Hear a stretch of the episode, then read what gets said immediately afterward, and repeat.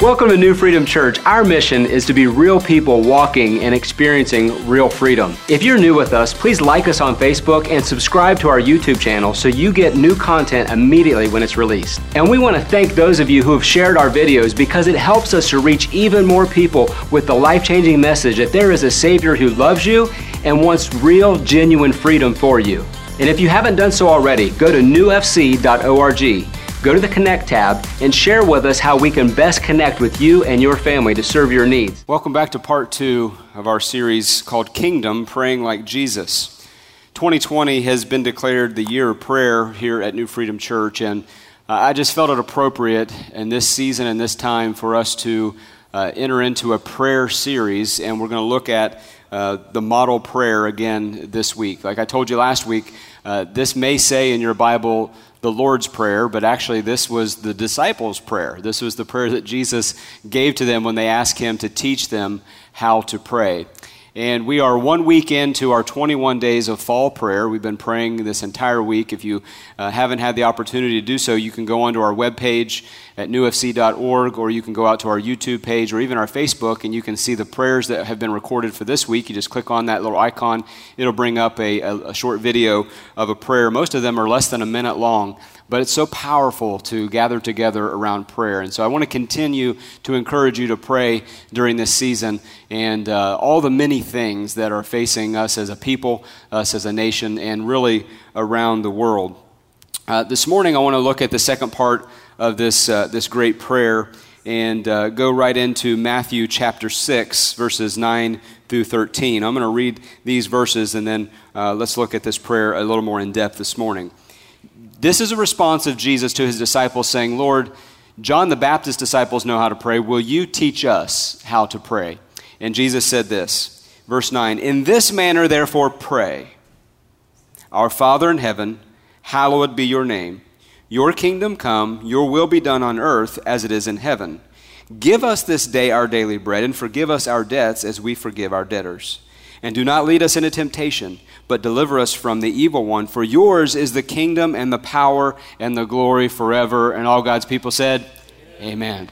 So, the model prayer, this is a, a, a really challenging prayer to me because there are so many aspects of it it starts off with the great reverence that we have for God. And I talked last week how uh, being able to call God our Father means we have been born again of His Spirit, means we have uh, accepted that perfect sacrifice which Jesus uh, paid for us at the cross. And the salvation call is to whosoever will. We know that not everybody accepts that or, or enters into that call, but it's to whosoever will receive that. And so when we have been born again, now we get the privilege and the opportunity to address God as our Father or Abba, as as they would say.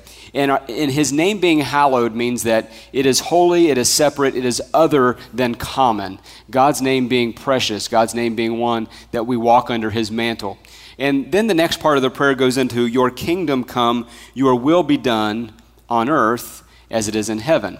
And so I think that the, this needs to be teased out a little bit into what was Jesus actually saying to his disciples? What were they receiving when they said this? Because uh, many times I think we get this notion that uh, when we pray for things of heaven, it's, it's after our death. It's in the afterlife. And we are going, uh, those who know Jesus are going to heaven when they die. That is a, established Bible fact. But Jesus had something for his disciples to be longing for and looking at in the here and now.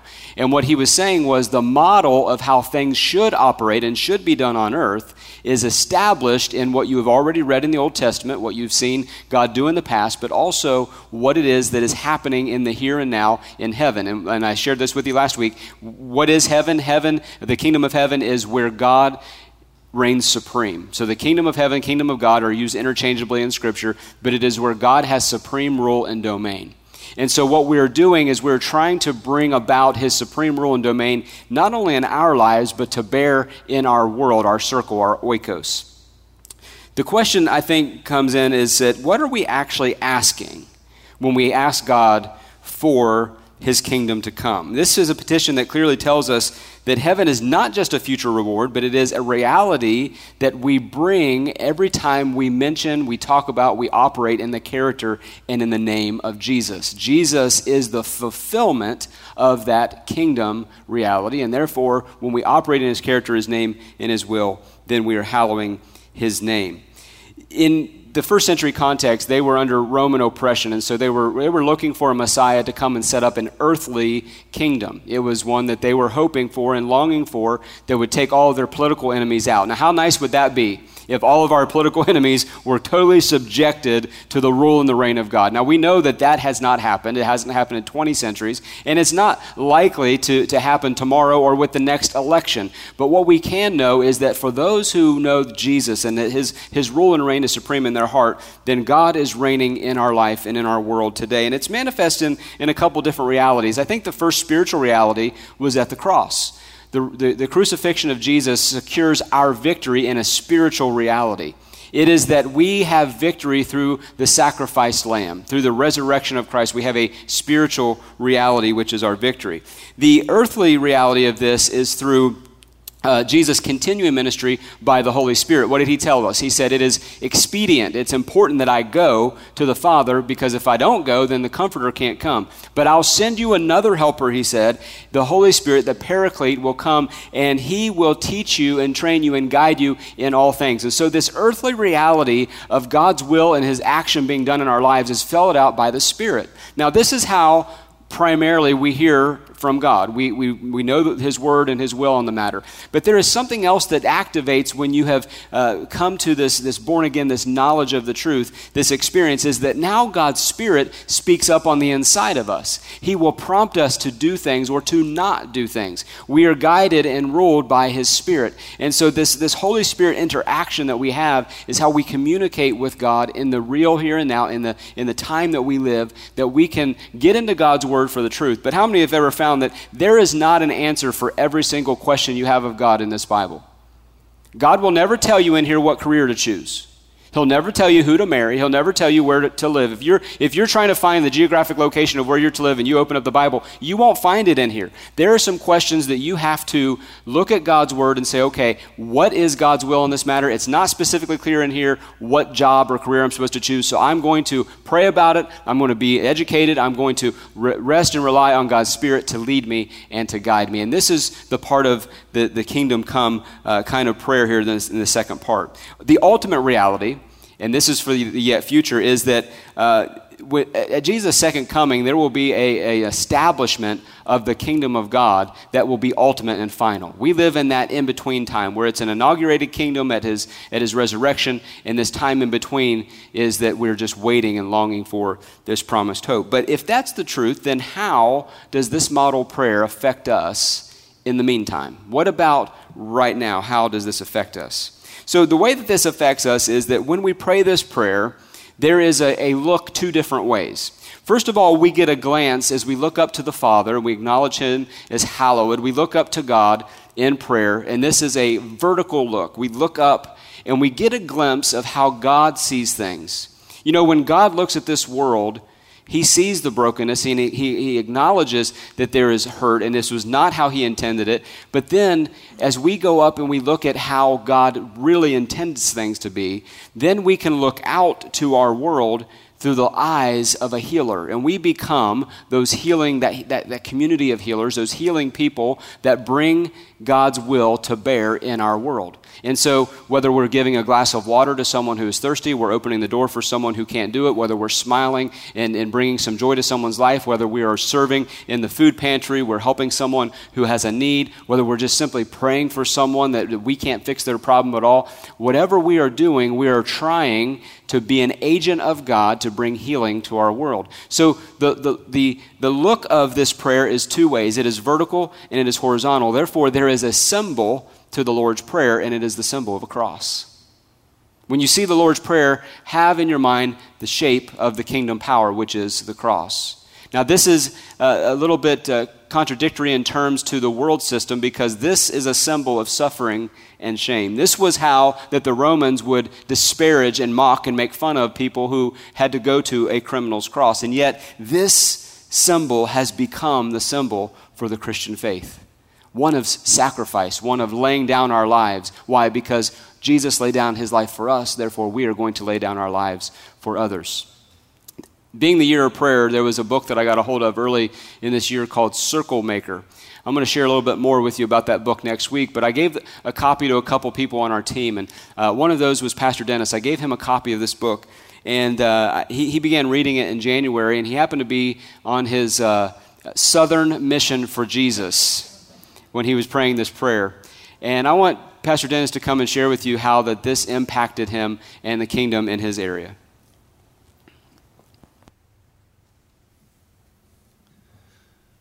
First of all, I'd like to say that uh, just because I know many of you think that when Pastor Joe or I pray that God hears us better than he hears you, and that's just not true. He hears every prayer, He will answer your prayers, and He will use you in a mighty way if you will allow Him to. If you'll allow Him to.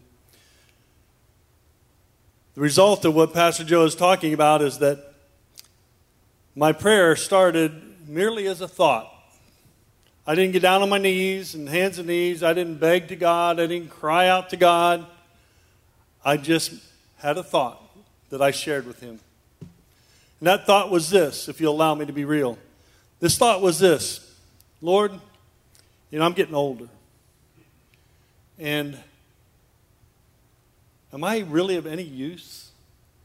I really want to be of use to you. But I'm getting to the point where my wife and I are be married 50 years, and, and we want to do some things that we haven't done in our life, that we've put off because we've been serving people and serving you. And that's all I said. That resulted in a dream. A dream where I was in a church service. I was standing in this service, and there were a row of people there, and a pastor came down to a circle on the floor and said, Anybody willing to step in this circle? Nobody would, so I go, Yeah, I will.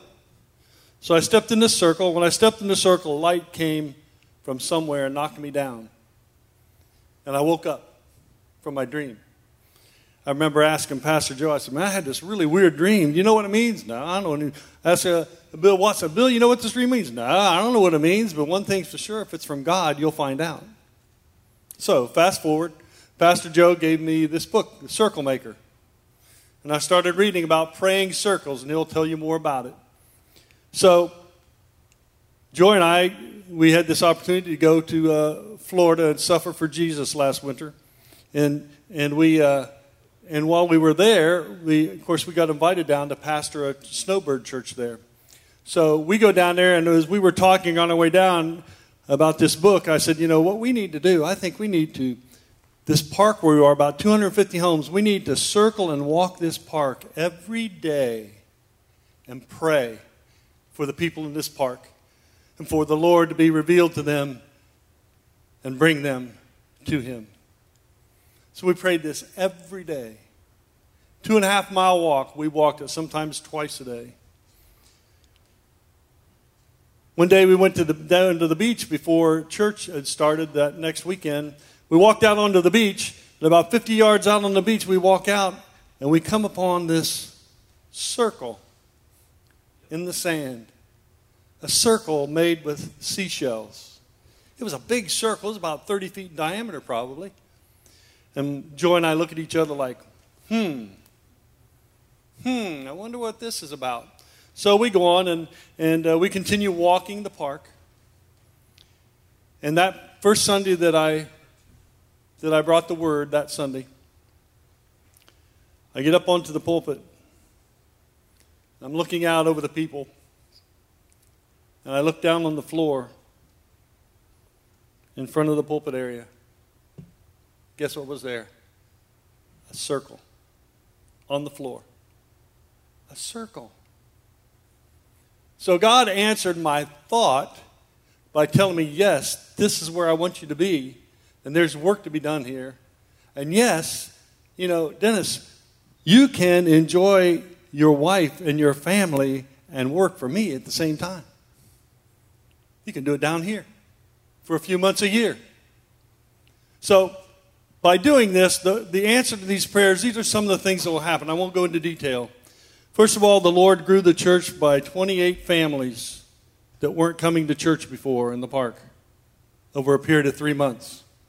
It grew it brought families back to church that had quit going to church and gave up on going to church because they were older and they didn't think they had anything to do yet in life. He did it. He accomplished me walking to church one morning and a gentleman coming out of his home, and I talked to him. And long story short, and ended up praying with him and leading him to Jesus because he didn't know where he was going to go when he died. It came about of a, a, a, a, lady who came back to church who had gotten mad at God and wasn't coming to church anymore because her mother and father, who established this church in this park, died tragically in a fire. And she was mad at God, hadn't been to church for 10 years because she was mad at him. She came back to church.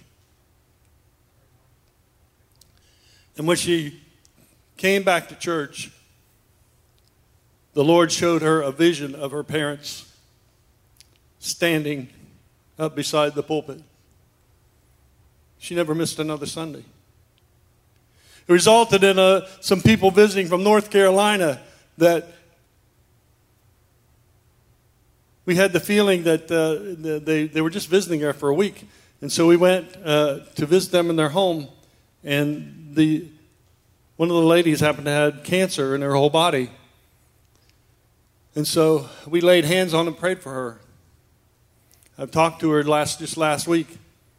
The cancer is gone from her body. God used, God touched her uh, coming to the church. See, we never know how God's going to answer prayers, especially if we will make sure with our prayers, Thy will be done. Not Dennis's will, not Joy's will, not Joe's will, but Your will be done, Lord. When you pray that prayer, things will happen. You better be ready because He's going to do things. One of the things is He's going to use you so if you don't want him to use you, don't pray that prayer. Because he'll sure enough use you. See, prayer is the most important thing that, in my opinion, that we do. And it doesn't have to be up here. It can be anywhere. Like I said, mine just started as just a thought. I didn't even say it out loud. Just a thought. But see, when you know the Lord, He knows your thoughts and He hears your thoughts. He'll even answer those. Most prayers start just as start as heavenly thoughts. Just heavenly thoughts. So I just want to encourage you during these uh, 21 days and every day to, to honestly pray every day something. It doesn't have to be long, it doesn't have to be great, magnificent, magnificent words. Can be very, very simple. Anything from long prayers to, Lord, help me. I need your help today. I'm just going to make it today if I don't have your help. That's a prayer that most of us might pray just about pretty regularly. Because if we're honest, we need his help. So during this time of prayer, and as we're talking, uh, Pastor Joe's bringing this word, he asked me to share that story with you.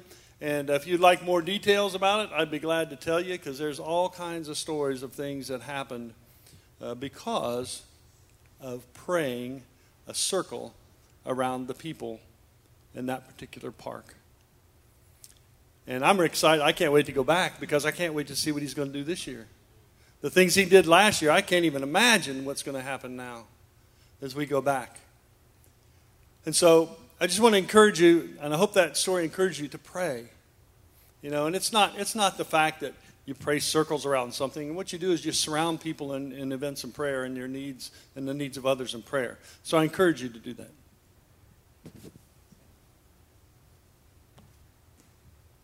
Thank you, Pastor Dennis, uh, for that testimony. You know, this model prayer really does form a complete circle. It starts with glorifying and honoring God, and it ends with giving the praise and the power to Him, Him alone. And uh, New Testament theologian N.T. Wright said this If we really want God's kingdom to come to earth, we should, of course, expect that the earth in question will include, it's not only, but it will include this earth, this clay, this physical body. Where, where were we made from? We were made from the dust of the earth. And so when we're praying for God's kingdom to come, there is in this prayer, I believe, a real aspect of physical touch on our lives, physical healing. And I think that in Jesus' ministry, if you watch how that he demonstrated for his disciples what it looked like to, to manifest God's kingdom. Many times this happened through the healing that he would touch someone's life and he would heal them. Of course, we know the greatest healing is the spiritual healing. When someone comes to know Jesus, that is the best healing, that is the ultimate. But beyond that, there is also a very real aspect of physical healing that is available and that is talked about so often in Scripture. I want you to look at Matthew chapter 8 there are just a few verses here, and it says that when he had come down from the mountain, a great multitude followed Jesus. And behold, a leper came and worshipped him, saying, Lord, if you are willing, you can make me clean. Jesus put out his hand and touched him, and saying, I am willing, be cleansed. Immediately his leprosy was cleansed. Now, this is an example of, of the life of Christ where, for a momentary breakthrough, heaven invaded earth. There was a moment where this man was walking around in a very physical, constraining uh, way in his body. He was outcast as a leper. And in first century terms, a leper was not something that you wanted to have. You don't want to have leprosy. Uh, it, it, was, it was a contagious disease, but they didn't know how contagious that it was. Turns out it's not as contagious as they thought. But every time that a leper would come around, they would have to ring a bell to warn people, and they would have to say, unclean because a leper was an outcast in society, and people would literally walk on the other side of the street when a leper would come into town. They lived in entire colonies. Lepers had to live with one another and live together. And so, even today, there is this taste in people's mouths for things eternal. There is this sense that there is more than what meets the eye. The Bible tells us that the things which we can see are temporal, they're temporary, but the things which are unseen are eternal. And so, like this leper, the Bible says that first he came and he knelt. This was his posture and his position of honor. He was honoring Jesus. And this is the first core principle of the vision here at New Freedom Church, and that is one of honor. When we honor the Lord, we honor his word, we hold it in high esteem, but we also honor one another by honoring him. And the first thing that this leper did was he knelt before Jesus, and his posture was acknowledging the authority that Jesus had. And notice what else he did is he called him Lord. These words are powerful, and our words are powerful. Did you know that your words are like a rudder on a ship? They will direct your entire life from where you go. What are the words that you hear yourself saying? Are you self deprecating, always putting yourself down, always thinking that you never can, that you never will? Well, then you're living a self fulfilling prophecy. But this leper came and he said, Lord. He acknowledged the authority of Jesus. His words were powerful. And then he said this, if you are willing. Now, this is interesting to me because this leper really did not know the will of God on this matter. Just like last week, I shared with you Jesus in the Garden of Gethsemane, when he prayed, he said, Let this cup pass from me. He knew that eventually he was going to be betrayed and he was going to go to the cross, but he wasn't sure in that moment in that garden if this was the exact time or if there was going to be a, another moment. But he said, Nevertheless, not as I will, but as you will. So he wasn't completely clear on that night of the will of the Father for that to happen. But he said, I have a will. I would really rather not drink this cup. That's my will. But you have another plan. Well, Jesus didn't know maybe exactly in that moment, but this leper said, If it's your will to heal, then you can do it. He didn't know the will of God on the matter, but he found it out when Jesus said these words. What did Jesus say next? I am willing, be cleansed. So, what Jesus is establishing was his will to heal this leper. He said, You can heal me, is what the leper said. So it wasn't a matter of the ability of God to do it, he just didn't know whether it was God's desire. Even an unbeliever can recognize that an all powerful, almighty God can, is able to do something, but whether or not God will do it for them, now that's a whole other matter. And so, in this demonstration of Jesus breaking through in this healing, this man asked for a healing, and Jesus healed his body. But more than that, Jesus didn't just heal his body, he also made him clean. He said, I know you can heal me. And Jesus said, Be thou cleansed. There's a difference between his healing and his cleansing. His healing meant that his physical body was restored, but his cleansing meant that he no longer had the social stigma of leprosy. He no longer was an outcast on the out fringes outside of society. In verse 3, it says, Then Jesus put out his hand he touched him, saying, I am willing, be cleansed. Immediately, his leprosy was cleansed. And what we see here is that heaven invaded earth in the healing of this man to demonstrate that the Son of Man, the Son of God, has authority over sin and sickness. Now, that brings us to a, a, a really major question, and that is when you pray for healing, does everybody get healed? And I would say yes and no. they don't all get healed exactly the way that I pray or I want them to be healed. When I pray for someone's healing, I always pray for God's healing, and I hope that it will be an instantaneous manifestation of their healing, just like happened in this story. But yet, we know there are some other stories of healing too in the Bible where progressively people got better. So that can also be a form of healing, whether it be through doctors, whether it be through uh, uh, their, their, their uh, body just getting better, through its uh, own healing uh, processes as a result of prayer. But then there is that third and that final healing when they stand before the presence of God.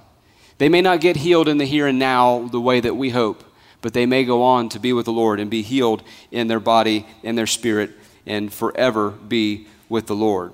F.F. Bosworth says this faith cannot exist where the will of God is not known. So, what is the will of God? Well, 3 John 1 2 says, I wish that above all things that you would prosper as your soul prospers. 2 Peter uh, 3 and 9 says that it is God's will that none should perish, but all should come to the knowledge of truth.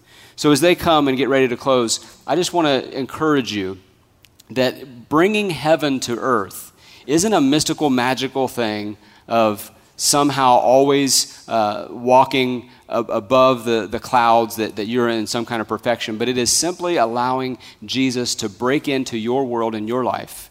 And you bringing his name, his character, his nature with you everywhere you go, proclaiming to people his goodness, recognizing that there are opportunities that God wants to break through, even for just a moment, and he wants to bring healing to his people. As his children, we call him Father. We declare his kingdom come. As reflectors of the glory that God has put in our lives, we shine that light to others. And we pray with the disciples as they were being taught by Jesus Your kingdom come, your will be done on earth as it is in heaven. There is already a will of God established we have to tap into that, and we do that through His Word, we do that by His Spirit. And we become the people of God that are manifesting the work of God in our world. Let us pray. Father, today, I pray that you would manifest your glory among this earth. In our 21 days of prayer, that you would manifest yourself strong and mighty on behalf of the heirs of salvation. That you would come and show up and show off yourself in all of the earth. That you would use your Spirit to empower believers to go out and do these great exploits as you have called us to do. That we would not be bashful, but that we would be bold in our faith. We thank you for your promise that you will never leave us, you will never forsake us, you will go with us even to the end. We thank you for it in Jesus' name. And everyone says, Amen. Thank you for joining us today. I just can't wait for next week. You're not going to want to miss it. Thank you for sharing on social media and please subscribe. And if this message has impacted you in any way, would you just write a rating or review for us so we can reach even more people with this message? Your generosity really does make a difference. So to give, please go to newfc.org and click on the Giving tab or click on the link in the video description. We love you. We'll see you real soon.